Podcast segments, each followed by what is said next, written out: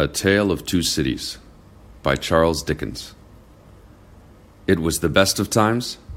It was the worst of times. It was the age of wisdom. It was the age of foolishness. It was the epoch of belief. It was the epoch of incredulity. It was the season of light. It was the season of darkness. It was the spring of hope. It was the winter of despair. We had everything before us. We had nothing before us.